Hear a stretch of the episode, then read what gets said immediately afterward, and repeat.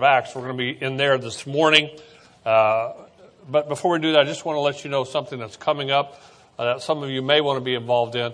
Uh, we live in a different time than when, even when I was a kid growing up in the church. And one of the areas that, that we take very seriously here, and uh, we take it uh, most time you won't even see this going on, but it has to do with our security. We want you to be safe here. We know we're safe in the arms of Jesus, but we also want to do what is prudent. Uh, and uh, our church is going to be sponsoring a church security seminar uh, on February the 17th. Now, not everybody has to be involved in this, of course, but if you are concerned about that want to be involved in it, there are flyers in the foyer You'll need to go online and register for that if you'd like to be a part. It's a one day seminar from 8 to 3 uh, on that Saturday. So if you have any questions, where's Ryan Stone? He's probably out doing security. So uh, see Ryan Stone. He'd be glad to, to help you with that. And also, uh, I think Chad uh, and he's probably out doing stuff too. I think they do that so they get out of the sermon. I'm not sure. But anyways, all right. Acts chapter 2. First of all, thank you uh, Cornerstone. We had a great celebration last week, didn't we, as we celebrate what God has done. And uh, so much work. And, and again, I, I, I, will not call out specific names because so many people. And it, it, it wasn't just one event. We're talking about 50 years and, and all the people been involved. So I appreciate your activity and your involvement in a ministry that God has called us here at, at, at this church. So uh, I'm very grateful to be your pastor and uh, looking forward to a few more years uh, for that to be so. I'm actually more looking forward to Jesus coming back, so we'll uh, we'll, we'll get ready for that. Let me uh, let me just share this with you as as we uh, like Pastor Cliff said. Next week we're going to go into the book of Ephesians. It's going to be a great study. So I hope that you will you will take time to be a part of that. And you know, we think about Ephesians. You think about the people of God uh, those who are in Christ Jesus and, and what He has make, made us and what He is making us. You see, our Christian faith is not a done deal in one, in one sense, although it's a done deal in another sense. We are secure in Christ Jesus. We have eternal life. Our sins are forgiven and we have a home in heaven. But God is still active in our lives, changing us and growing us and, and, and developing us to be the people He's called us to be. So I want to take a moment here this morning and look at Acts chapter 2. As we look in Acts chapter 2, we see the dynamic of the early church. And I've heard, I can't tell how many pastors have said to me, and I probably said it too, I just wish we could get back to first century church. Well, you know, there are some, clearly some things in the first century church that, that are desperately needing in, in our churches today. Uh, we, are not going to do it the same way. Our, our methodology will not be the same as, as it was then. But that which is behind everything we do should always be there. And I want to tell you what is the key, I believe, that we would be that New Testament church that God has called us to be. And I don't want you to miss this as I talk about some other things about relationships. But even the basis of relationships we have and who we are to be as a, as a New Testament church is found in this truth. I want you to get this. If you don't write anything else down, write this down. It is the centrality of Christ. If Christ is not in the middle of, if He's not, we talked about last week, the cornerstone, if He's not everything to us, it doesn't really matter what else we do. He is the sure rock or the sure foundation we build the church upon, or he builds a church to us. He is that cornerstone, uh, which, which every other stone is laid out perfectly. He is that cornerstone. And when we talk about relationships and what, what relationships look like in the dynamic of, of the church, if Christ is not central, then it doesn't matter what else we do. It, it's an interesting phenomenon that's, that's, that's, uh, that's uh, happening in, in, in, Christendom today. It seems like Christ has been sort of uh, set aside. I mean, he's still there. We don't mind saying Jesus, and we don't mind having pictures of him, and we don't mind having crosses in our building. But when you tell somebody as a born again Christian that not only should Christ be central in every ministry we do as the body of Christ, but he needs to be the central figure in your individual life. Before you make any decision, before we do anything, not only corporately, but as individuals, we need to ask, is this God's will in my life? Is Christ in the midst of this? So now we take our Bibles and we look at an example of relationships, of the, I'm going to use this term this morning, of the fellowship of the saints. And how it looked in that first church. And if you've read the Bible, and I know you have, you notice these things don't always stay. Unless you nurture these things, they don't stay. And even in that first century church, it wasn't long before they started walking away from all of this. And part of the problem was they lost the centrality of Christ in what they were doing.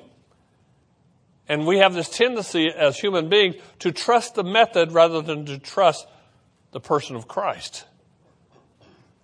I believe God is calling us back to that.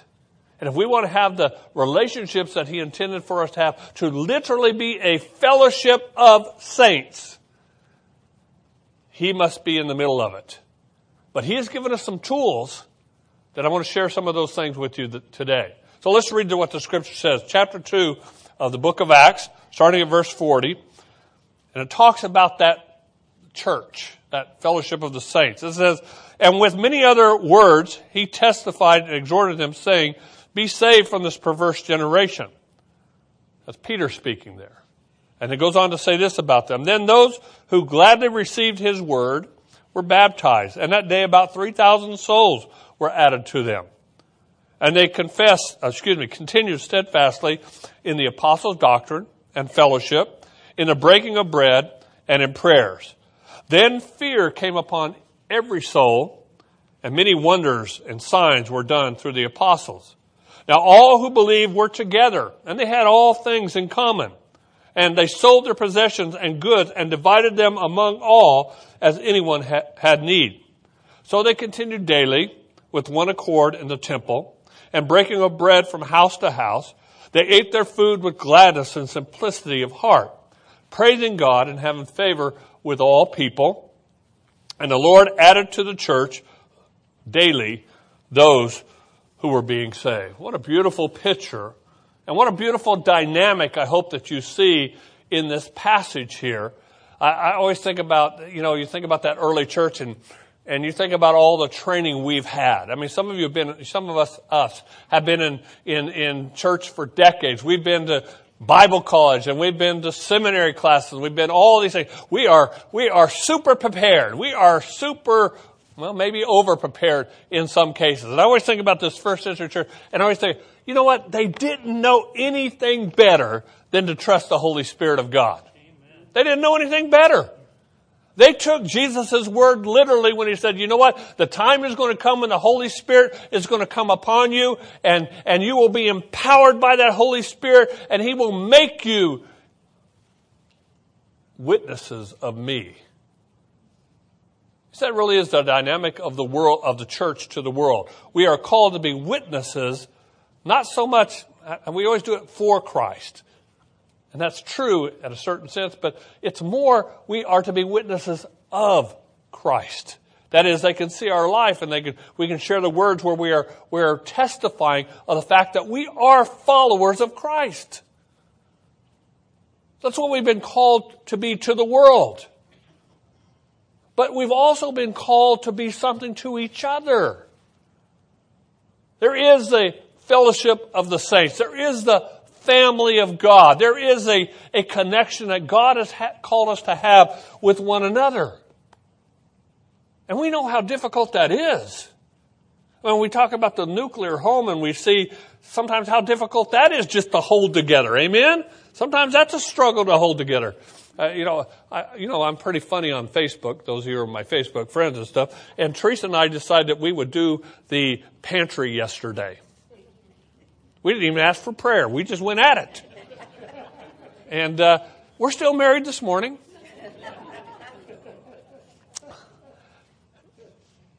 Life is hard. Relationships are hard. They're hard in the nuclear family. They're hard with the extended family. And yes, they are hard in the church body or the church family. And all these things are under attack by the, by the prince of this world and the spirit of this age. You understand that it is Satan's purpose to destroy. What does he like to destroy? Well, First of all, he likes to destroy your family. It's incredible when you think about the attacks that, that our families are coming under from every side and every source, it seems like. But he also wants to destroy the family which is called the church and destroy the fellowship of the saints. Now, God was not unaware of this. It's always been that way if you think about it. It seems like it's accelerated. It seems like they have, they more, have more inroads into our homes today than they've ever had before. But God's still aware of what's going on, and God has still given us what we need through His Word and through being the people of the Lord Jesus Christ, that we may be able to stand in the day that God has chosen for us to be here. Now, I want you to get this in your mind and your heart right now. You are here, not just this room, but you are in this world today because God chose for you to be in this world today. You could have been born in any century, at any time, and at any place. You understand that? You actually had no say of it. But God has chosen to put you and me here right now. So what we are facing or will face is not a surprise to Him nor has he left us unequipped to face it. He has given us everything we need, including, now don't miss this, including one another. When someone says, I can be the church on my own, they're wrong. They are wrong. I don't need to go to church to be a Christian. Well, you need, let me tell you this so you get this real good. You do need to go to church to be an obedient Christian. Well, say, well, Jesus loved me. You're right. Jesus loved you individually. But the Bible also says that Jesus loved the church and gave himself for her. The writer of Hebrews was so concerned about this, he said, do not forsake the assembling of yourself together. Now listen to me. And I want you to get this too. There's so many things I want you to get today, so you got to get it all. No, I'm just kidding. Get what you can get. in a very real sense, some of us think this is the church and this is the totality of the church right here. Well, let me say with every, as kind as I can, that's not true. This hour of the week is not the church. There are so many things going on that are a part of being the body of Christ. You are never not to be the church. We say it, and you got to get this. The church is not something we go to. Church is something we are. So there's never a time that you are not the church. Wherever you are, whatever you're doing, you're the church. And the interesting dynamic that God gives us is, so, so on a Tuesday night, there's a small group of believers that are together. You say, well, pastor, they're there representing the church. No, they're the church. They're the church. Well, there's a Bible study that happens on a Wednesday evening here, and there's team kids that happen here. They're, they're, they're extension of the church. No, they're their church meeting. We don't see it that way. We only see them as ministries that flow out of the church. So, so then people, when they're not involved in every one of those ministries, they say, oh, well, I miss church. You can't miss what you are if you are what you are. Do you get what I just said? Church is not an event that you go to. Church is who we are. And the dynamic, again, that God has given us is this dynamic of relationships with one another. So, how do we encourage one another in those relationships? How do we build those relationships?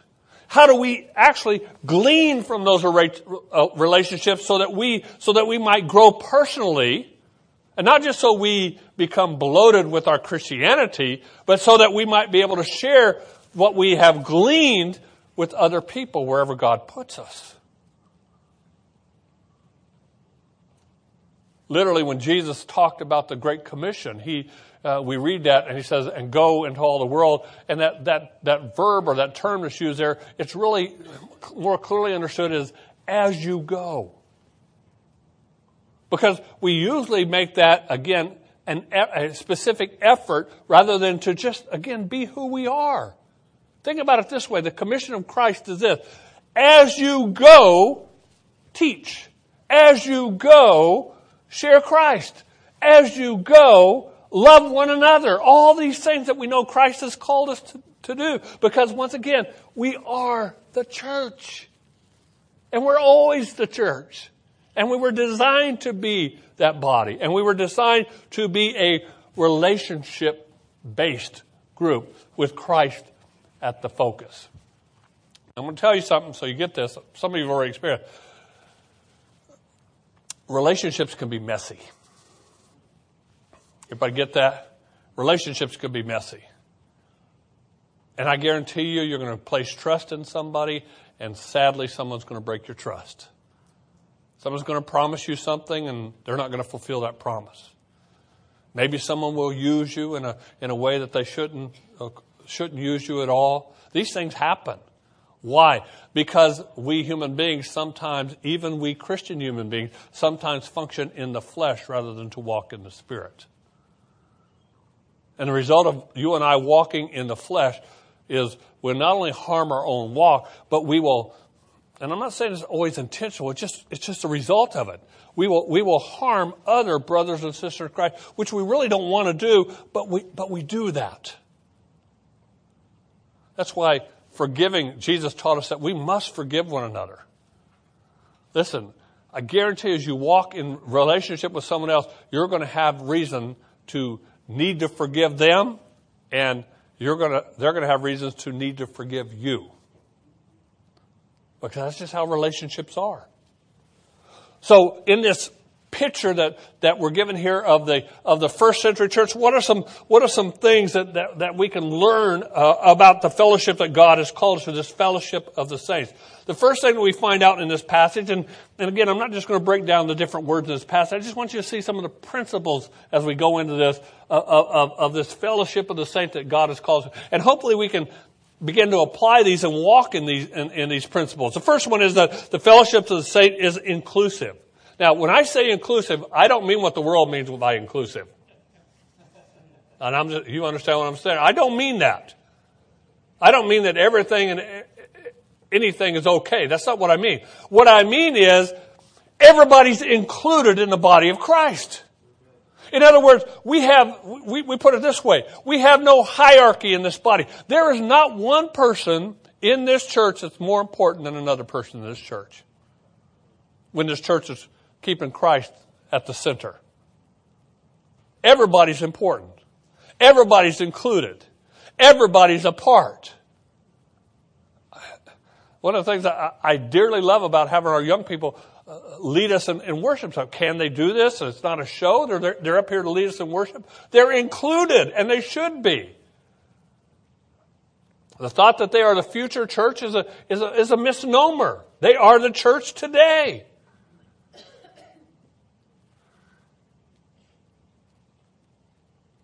And the church should do everything it can to facilitate everybody being as involved as they feel led in the ministry of the body of Christ. So we are to be, if we're going to be that fellowship of the saints, nobody can be pushed to the side. You know, the thought, you're not welcome here. Your input is not welcome. Your gifting is not welcome. It's not what the, the church is not that way or shouldn't be that way. Now, James, the half brother of Jesus who wrote the book of James, he had to deal with some correction in the church in the first century because they had actually gotten a place where they had established what I would call, let me use notable ones. In other words, those people who felt like in that day and time that any prominent seat when they gathered together was their seat. And though they would welcome for the most part, the poor, the orphan, the widow. They would welcome them to a less prominent seat in a portion of the building where they weren't really seen or actually heard. I remember there's a song that uh, Casting Crowns wrote one time. It's called Does Anybody See Her? It's just talking about a young lady who's living life and not doing really great at living life. But she decided she would come into the church. And the question that she said on the back row as everybody walked by her was Does anybody really see her? And does anybody really care? You never know when you just say hi to somebody, when you just smile to somebody, when you just recognize their existence, what impact that can have. But even on a bigger scale, that the church itself is, is a place where, where you can feel like you belong. You're part of the family. I got to move on. The second thing about the fellowship of saints that we see in this passage is that the fellowship of the saints is a holy fellowship. And what I mean by that, the word holy means to be set apart. There's a, there, there's a distinction of the church that, that we are not like the world, nor are we supposed to be like the world. Jesus said you are to be the salt of the earth and you are to be a light or his light in the world. Distinctly different. Jesus also said that we are to be a peculiar people. Now, make sure you define that word right because most of us are peculiar anyway. But he's talking really about being peculiar, peculiar in comparison to, to the way the world thinks and what the world does and what the world applies. We are to be that distinct body, holy, set apart. That's not a bunch of self-righteous hypocrites who tell the rest of the world they're not as good as we are. That's not what he's talking about. But what he's talking about is those who have been set apart, been touched by the Holy Spirit, been cleansed of their sin, and are humbled by that cleansing, and want to share that with the rest of the world, but also do it from a position of, of living a life that reflects that we are followers of Jesus Christ. So that fellowship of the saints is to be a holy body, set apart in that way. The third thing, the fellowship of the saint is to be, as I said earlier, to be a Christ-centered. Our message is one message to the world. Do you know that? The world needs one message from the church. We're the only one that actually can give this message. It's the gospel of Jesus Christ. And we said this even last week that every ministry we have in this church, the question needs to be asked, does this, does this glorify Jesus? Is this about Jesus? From the bed babies all the way up to our, our oldest uh, adult class. Does it glorify Jesus? Does it speak of Jesus? Is he central? Is it centered upon Jesus Christ? When we meet in worship, is worship centered upon Jesus? Every message that comes out of this pulpit, whatever the, whatever the, the, the topic might be, if you will, it must be Christ centered because even this entire book is Christ centered. It's about Jesus. From Genesis to Revelation, it's about Jesus. So it's not very difficult if you really set it to, you know, look, look at it. It's not very difficult to say, should this be a part of what we're doing as a church? The next question is, is it Christ centered? If it is, I would say it's okay, wouldn't you? If it's not, we ought to say, no, that's not for us to do. It may be for somebody else to do, and it doesn't make it necessarily evil or bad. It's just the church is distinctly called to be that Christ centered family or fellowship of saints. The next dynamic of the, fellowship of the saints is that it is to be a family. We changed the name of our church just over almost two years ago. One of the words that we wanted to add into that name was family. Family. God intends for His people to be a family. And I said it last week. You can choose your friends, but you can't choose your family which is probably good because we would probably swap off in some cases. Family's not easy. I said that. It can actually be difficult. But once again, there is a, relation, a relational thing that happens in family that says, I, we don't like this word today, I'm committed to this group. I'm committed to my nuclear family. I'm committed to my wife. I'm committed to my kids. I'm committed to my grandkids. And because I am, you see things in me that reflect that. But it's also true in the, in the fellowship of believers. I'm committed to my brothers and sisters in Christ. Those words are not meaningless when I say this person who has no similarity in blood, and I can say, even of Dan Pena, I can say, Dan is my brother. I'm picking on Dan, okay? I'm not being mean to him, I'm just picking on him. I can. He's my brother. That's my brother. So I say, that's my brother. And then I say, this is my sister.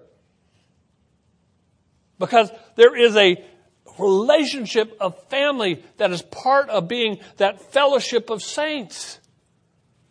And I know people, and maybe you're one, I don't know, that are closer to their brothers and sisters in Christ than they are to their actual blood brothers and sisters. Because of that family dynamic. The next thing that, that this fellowship of saints is after, after being a family, it, this fellowship of saints is a supportive fellowship. A supportive. What does that look like? Well, it looks kind of like when Moses had the Israelites fighting the Amalekites. And you remember the story? As long as he kept his, his arms up, they were winning. Well, Moses was not young and his arms got heavy. By the way, just try that sometime. Keep your arms up like this for about an hour. You can't do it, most of you, most of us. When his arms got tired and began to drop, they began to lose, what happened? Two guys come along Moses and, alongside Moses, and they held his arms up. We all need that. We need to have those kind of relationships with one another. We need to, uh, if those relationships what they need to be, then we'll know when we need that. You say, well, Pastor, I'm not going to admit that weakness. Well, you, you're, you're, you're a better man than, than Jesus is. Oh, wait a minute. What? I would never say that. You're a better man, a better person than Jesus if you don't need someone to support you. Because I shouldn't recall Jesus went to a garden called Gethsemane. The night before he was to be crucified. And there were three there with him. The th- inner circle. That small group that Jesus had. Peter, James, and John. You remember those guys? And Peter said to him, listen, I need to go on just a little bit further and pray. But what I need you guys to do, I need you to pray also. I need you to pray with me. Because this, this is going to get heavy, guys. So all I'm, all I'm asking you to do is pray with me. You remember what happened? Jesus went on to pray, and all, these guys just fell asleep. Jesus comes back and he says, Guys, for one hour? Just for one hour? Couldn't you do it with, with me for one hour? Please pray. And you notice he changed the emphasis a little bit when he said, please pray. He said it this way. He said, he actually said, pray that you don't fall into temptation right now. The emphasis, changed the emphasis from praying with him to say, now pray for yourselves, guys. Part of who we are as a fellowship of saints is to be a supportive group of people. You grandparents like me, when you go see your grandkids do something, it doesn't even matter what they're doing. They're playing soccer, they're playing baseball, uh, you know, and and if we were always honest, we'd say, you know, my we don't want to say this because my grandkids are the best on the field. I'm just telling you. They could fall flat on their face, and that was the best play I've ever seen. And not only do they play well, they're as cute as can be.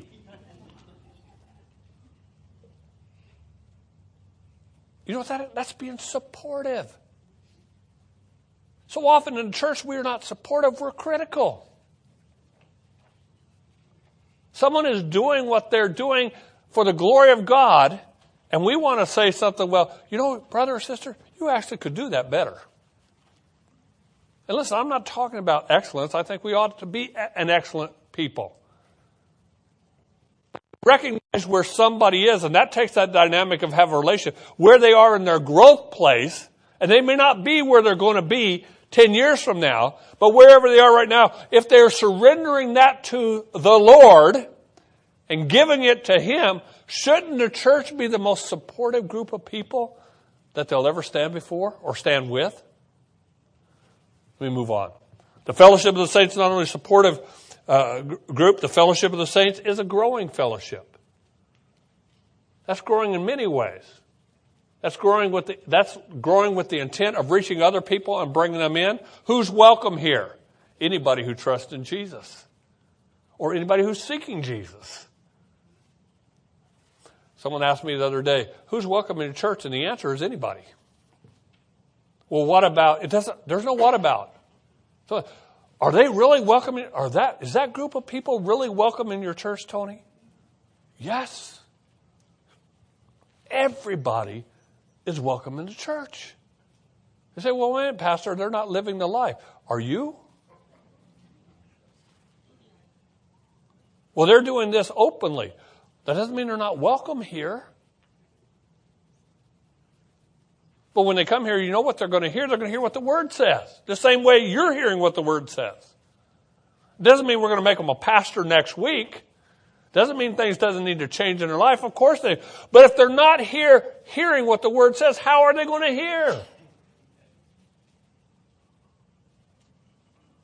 Well, that, pe- oh, that group of people makes me uncomfortable. I guarantee you, you make them uncomfortable.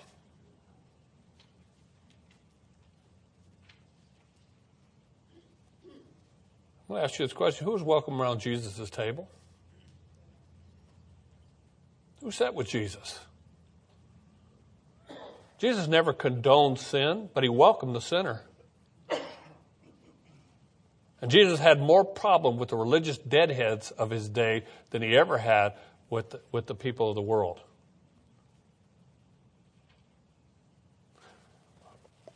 The body of Christ is a growing, we're reaching out, but it's also a growing with, from within. That is the encouragement of growing in our faith and, and growing in relationships and growing in, in, in who God has called us to be. The last thing that the Fellowship of Saints uh, dynamic of it is, is that it's a grace orientated fellowship. I like this one. Anybody in here need the grace of God besides me? Anybody in here, let me just ask you, anybody here think they want what they deserve from God? If you don't want, not want what you deserve from God, then you're glad for the grace of God because He is a gracious God. But this dynamic that I'm talking about right now is this. Not only is God a gracious God, but the body of Christ is to be a grace orientated body. You know what that means? That means I am called to extend grace to you and you're called to extend grace to me. But wait a minute. They don't deserve it. That's the point. Everybody got what I just said? If I only get in the body of Christ what I deserve, I don't even want to think about it. I'm not even just talking about from God right now. I'm talking about from my brothers and sisters in Christ. I know I come up short. I know I fail. I know I make commitments sometimes that I cannot keep. I try to keep them, but I cannot keep. I know not everybody is happy with everything that I do as a pastor here. See, I need, I need your grace, but I also need to be one who extends grace. So often we want to say, well, when they earn it, I will give it to it. Aren't you glad God didn't say that to you? Because you and I could not possibly earn it. Again, we talk, we're talking about this special group called the fellowship of the saints. We're a part of one another. And if these things, these, these, these things that I've shared with you this morning are not a part of what we're doing, we will implode. And churches do it all the time. They literally implode. And they die on the vine. And it's not necessarily because they don't have the right doctrine. It's not necessarily because they don't have the right program. But when we forget that Christ has made us his body, his family, and he intended for us to walk as that people and to receive the, the, the tools that he's given us so that we could grow and be that body he wants us to be. We, we'll die on the vine. And it's happened over and over and over again. So what I'm hoping that you and I will see is that God has called us to have these relationships, but He's not called us to, to just have relationships. He called us to have healthy biblical relationships. And once again, He's given us the tools to be able to do that so that we can be like that first century church and, and, and, and have those things happen as as he describes right here. Now let me share with you just for a couple moments about the greatest example of this kind of relationship that I'm talking about that the world has ever known. It has become in vogue, and it's not a bad thing, but it's become in vogue to say the church needs to do small groups. And you can call them whatever you want to, fellowship groups or whatever you want like that, but they're called small. We, so everybody understands we're talking about small groups. It's not a new dynamic. Actually, it is how Christ intended for the church to be. Actually, a more recent dynamic after Jesus rose from the, the dead would be a gathering like this. This is the way Western people do church. Okay? The smaller groups, the, the, the, the more intimate groups, are modeled for us by the greatest teacher and leader that ever walked on the face of the earth. Jesus modeled it for us. Jesus showed us how to build relationships and to build intimacy. When you have a couple hundred people, it is hard, I would say it's impossible, to really become intimate in the sense of knowing what's going on in each other's lives. It's a dynamic that can happen. So we, we literally meet, hopefully, in small groups to allow this happen. Jesus modeled for us some things about the small group he modeled the selecting. Jesus selected his own small group. You know, remember the original ones he selected? The 12. I, one of the dynamics that I find very interesting about Jesus' selection of the 12 is he could have done a better job in selecting the 12. I say that with tongue in cheek. They would not be my pick. I'm not sure they would have been your pick. There were some guys in Jesus' original small group of, of 12, which had some real issues. They had some real problems. They actually, some of them had some agendas that were completely contrary to Jesus. Some of them had some personal motivations, some desires for position and power and prestige. They want to be on, on the ground floor of this, this new movement where, where Messiah would establish his kingdom here on the earth and they would be right there so they would be, be positioned to have that place of prominence. They didn't come into this all with pure motives. But I'm amazed as you look at some of these guys and, and you, you look at what they, what kind of men they were like and, and, and, and yet Jesus called them. And then Jesus moves to what I would call even a more intimate small group. That some would call this term the inner circle. Peter, James, and John. And out of the 12, he picks these guys. Two of them are the sons of thunder. And one of them is the most impulsive man that we've ever had recorded for us in the scripture. And yet Jesus had them to be his small group. Now, there's a, again, I use the word dynamic a lot today, but I, just, I want you to see this again. There, there is, there's something very special about having a group of people, and it's not meant to be exclusionary of anybody else, but to have a group of people that you can grow with, that you can share with, that you can literally, literally be the term intimate with. But I want to tell you, it doesn't just happen. It doesn't just happen. You have to make it happen. And what it's going to take Well, first of all, it's going to take time. Jesus walked and lived with these men for three years.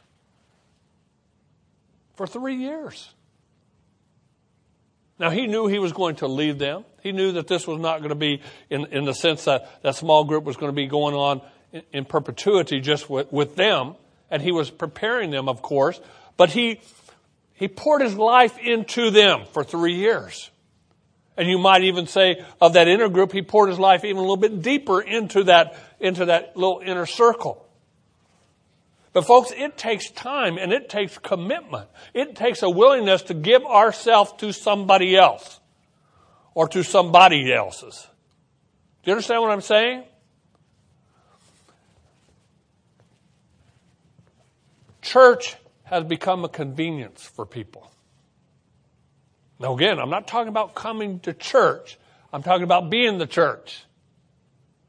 But when we turn it into somewhere we go to, then it becomes a, another aspect of our life that we can do or not do as life allows it. And depending on where we are and what kind of commitment we have to other people in the body of Christ. And again, it might be difficult to have to 200, but what about a pocket of people that you, you, you, you want to be with and, and you want to see and you want to grow with them? Okay? If something else comes up for most modern day Christians, that something else takes priority over anything that the church has to do. And we've actually surrendered that to the world. Examples of that would be I remember growing up, you would never have anything on Sunday. Ball games, things like that. Matter of fact, it was so much different back. I'll tell you how old I am now. It was so much different. You never had anything on Wednesdays because you had the church programs on Wednesdays and stuff. Okay. Now, that's not a plug again for saying, again, you go to something or you have to go to something. What it is, is a, is a, is a call for us to look at ourselves and say, what do we put before our relationship with those who are supposed to be the closest to us? Jesus showed us, again, they lived life. They did life. They did whatever they were, they did in, in that day and time. They went throughout all the country, but they did it as that group of of believers, if you will, that, that, that, that group that belonged to Jesus, the disciples in Christ, they did it together. Do you understand the impact the church would have upon the world if the church came together in the fellowship I'm talking about right now? And we lived our lives and we did what we did wherever we did it, but we did it together. And we grew that kind of intimacy through the, the example of small groups, if you will, that Jesus speaks to us about right here. So it takes time. It takes commitment. I have to be willing to, to, to give myself to others and they need to be, I need to be willing to receive others, okay? It also takes trust. One of the hardest things for us to build up. To take trust, to be able to share with one another so that we might literally be be, have the kind of intimacy that Jesus and his disciples did. Now, it, as you've read the scriptures, here's what you, I hope you've discovered. Jesus and the disciples didn't always agree on everything. They had issues with one another. There were times when the disciples had issues with the things that Jesus said. And then the disciples had conflicts with one another. And it would have been easy for them to all just go their own way. But there was a commitment that they had to one another. Think with me just for a moment, those of you who are married or have been married, what do you do at the initiation of your marriage life together? What's the most common thing that people do? What do they do? They stand, I'm talking about Christians now, they stand before God and their family and friends, and they speak words of covenant to one another. From a biblical, biblical perspective, that's what I'm talking about. Covenant to one another. A covenant that was intended to be unbreakable. How do I know? Because the very words that most of us used when we got married were, and I will stick with them, not stick with them, that, that, I didn't, we didn't put it that way. we use that word. We said, we said uh, basically, I, I, boy, I forgot my own words I've said a hundred times, but uh, through sickness, through health, through richer, through poorer, better or worse. And, Lord, I didn't think the worst would be this much, but, but uh, that's not what I, that's not what I say. Okay. Well, what do we do? We say we make vows to one another. We enter into a covenant, a vow, a covenant agreement with, with one another. That's easy to do on the, eh, on the day of a marriage or a wedding ceremony. Because everything's good then. You haven't lived with them. You haven't heard them snore all night long. You haven't had them leave the bathroom, however they leave the bathroom. There's so many things. And then you get together and you find out, well, he doesn't, he or she doesn't quite see the world exactly the way I do. And I've tried to correct him over and over again, but he just doesn't seem to get it. And, and he's sitting over saying, What is she talking about? What planet did she come from? Okay. My point is this. There has to be, there has to be a willingness to say, you know what? As best I can, I'm going to enter into this commitment. That happens with marriages. It happens when you bring a child into the world. Because that's, that's at least 18 years of your life, maybe more. Okay? And it should happen in the body of Christ. I'm going to, I'm going to be committed to this group of people. I'm going to be com- committed to this, this small group of people, but I'm also going to be committed to the body of Christ that, that makes up for us Cornerstone Family Church. But, uh, but not only that, I'm also committed to the body of Christ, which, which, is the, which is the church worldwide I'm committed to.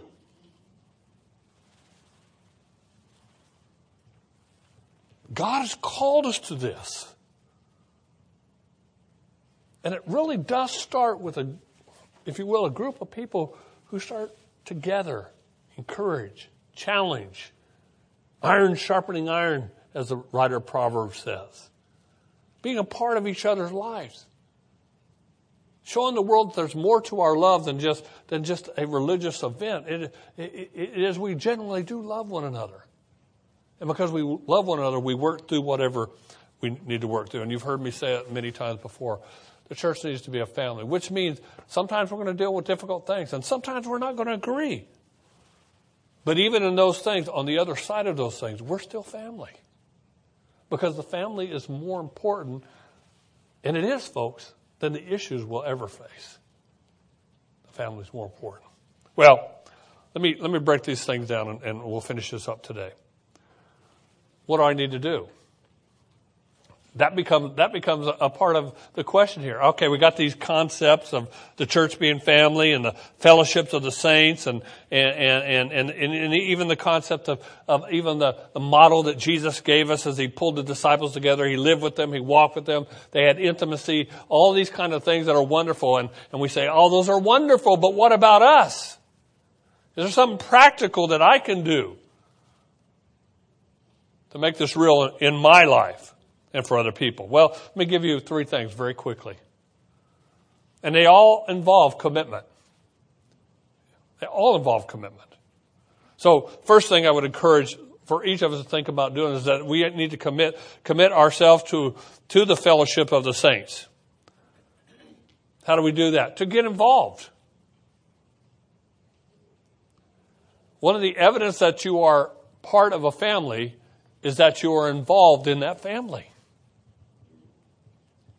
And one of the easiest, most non threatening ways to do that is to do it in, in, people that you have some sort of relationship with. For whatever that, that might be. And what I mean by that, that's that, that small group dynamic. We have them happening in this church all over the place. There's a group of guys that meet on Thursday in my, in my outer office. They're a little bit noisy, but I'm glad they're there. They stay for like two or three hours too. They have something in common. They're brothers that are that are walking together, want to encourage each other, and so so yeah, and and so to get involved in something like that. And we want to be here. I'm going to just say we want to be here as a church to help you with those things. Our church is scattered all over the East Valley. We have many who are here in Fountain Hills. We have some in Scottsdale. We have some in East Mesa and Mesa and stuff like that. I think we had some. We actually had some in, in Tempe for a while too. It, may be even for that small group again, not just coming here on Sunday, but but to meet in that regional area and encourage one another. But it does take commitment. It does take a willingness. It does take a desire to put some time aside. Because, church, for us to grow and to be the body that Christ has called us to be, intimacy is required. This surface knowledge of one another, it won't last. And I want you to understand why I'm even pointing to all this right now. I got to say this. I believe with every fiber of my being that all hell is about to break loose on this earth. I do. I've talked about it before, but I just believe you, you, you, what you've seen so far, you have not seen anything yet. And I want you to understand that if we're not together, if we're not together, if you're if there's not a group you can be with and, and, and talk to and stuff like that, more than just coming to church on Sunday, it's going to be hard to stand.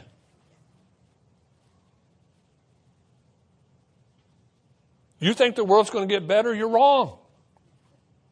You think a big revival's coming? It's not. I'll tell you who's coming. Antichrist is coming.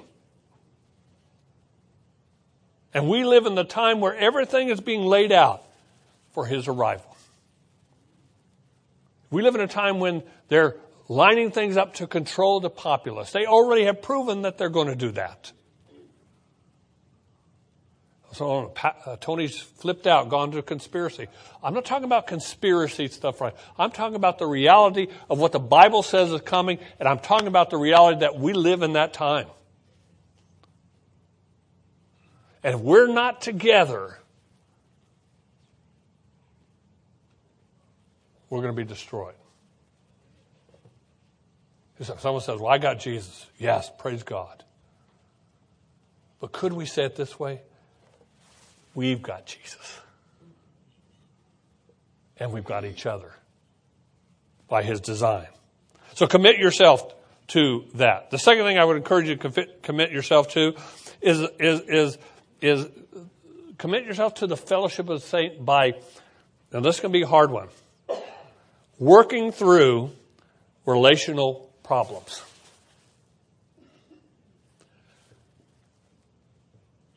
Sadly, my experience is that most Christians practice avoidance rather than working through relationship problems. How do we do that? We just avoid it. We avoid the person that caused that problems. We avoid the issue that caused that problem. And sometimes we avoid the church that does that. Can I tell you this so you get it? We'll get it. No church is perfect. That's not an excuse for not trying to do better. Don't hear me that way. No person in the church is perfect. Again, not an excuse. Unless we forget this, you're not perfect. And I'm not perfect. That's what we have to work on. If we were all perfect, I mean, the day's going to come where that's going to be so. You're not, you're not going to have to worry about relationship problems when you get to heaven.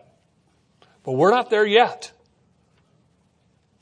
It's going to take a commitment to say, you know what? I'm committed to this. I'm committed to the Lord first of all. I'm committed to the Lord's people. I'm committed to this group that God, God has put me in. And if issues come up, then I'm going to deal with those issues. In love, in forgiveness, what we say, by giving grace where grace is needed. I mean, go back to what I said at the beginning. If Jesus is central in who we are as a church, then why wouldn't we do those things? When I become the central figure, then I'm going to get my way or I'm not going to be. You understand what I'm saying? I'm not going to be here. I'm not going to be in that relationship. I'm not going to be around those people. I'm not going to talk to that person. But when Jesus is center, if Jesus is center of my life, if Jesus is center of your life, if that's our intent, then there's no reason we, we can't work things out when we get into those relationship things.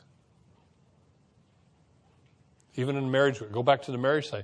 It's when one spouse or both spouse want marriage to be solely about them that trouble happens in, in a marriage relationship. You've heard, you've heard uh, counselors say marriage is a 50 50 uh, relationship. No, it's not. What are you going to do when you've given your 50 and you're waiting for him to catch up on the other 50? Really? Marriage is not 50. I'm not, I'm not called to give 50% of myself to Teresa and her give 50%, and we try to make that happen somehow. We are called to give ourselves to our spouses. That means 100%. To give our whole self to them. In a very real way, the church is supposed to be that way. When, when the Bible says that we are to esteem others more highly than we do ourselves, that, that, that, is a, that is a declaration we are to give ourselves to one another and to work through those relational problems. Because I guarantee they're going to be there. And let's look at the last thing. I encourage you to commit yourself to the fellowship of saints by ministering to the saints. Every believer in this church is gifted for service. Every one of us. You want to you want to experience the joy of what it means to be a, a Christian? Serve others. Serve others. Once again, the greatest example of this is found in Jesus. It's found in Jesus. He is the Lord of the universe. He is the one who created everything that is. He is deserving of worship and honor and being served. He's worthy of those things. And yet he himself said, I didn't come to be served, but I came to serve and actually give my life as a ransom for many. The greatest leaders, whether we're talking about in the world or in the church, of course, in the church. The greatest leaders you'll ever know are those leaders who understand that service comes first. Avoid those who say, listen, I'm the pastor. Do what I tell you. I'm the pastor. Serve me. Or I'm the president. Or I'm the senator. It doesn't matter. When I was in the military, I was enlisted and we had officers, the best officers, the best officers were the, those that were there to support the troops, encourage the troops, and though they had the rank, they literally served the troops. It seems to be the same way in the church. Jesus gave us this example, and I'll close with this example. The night before he was to be betrayed, and they met in that in that upper room. Yes, he served the Lord's Supper. But do you remember what he did before he shared the Lord's Supper with the disciples? He took a basin of water. This is the Lord. This is Messiah. This is the one they gave up three years of their life so far to follow. And what does he do?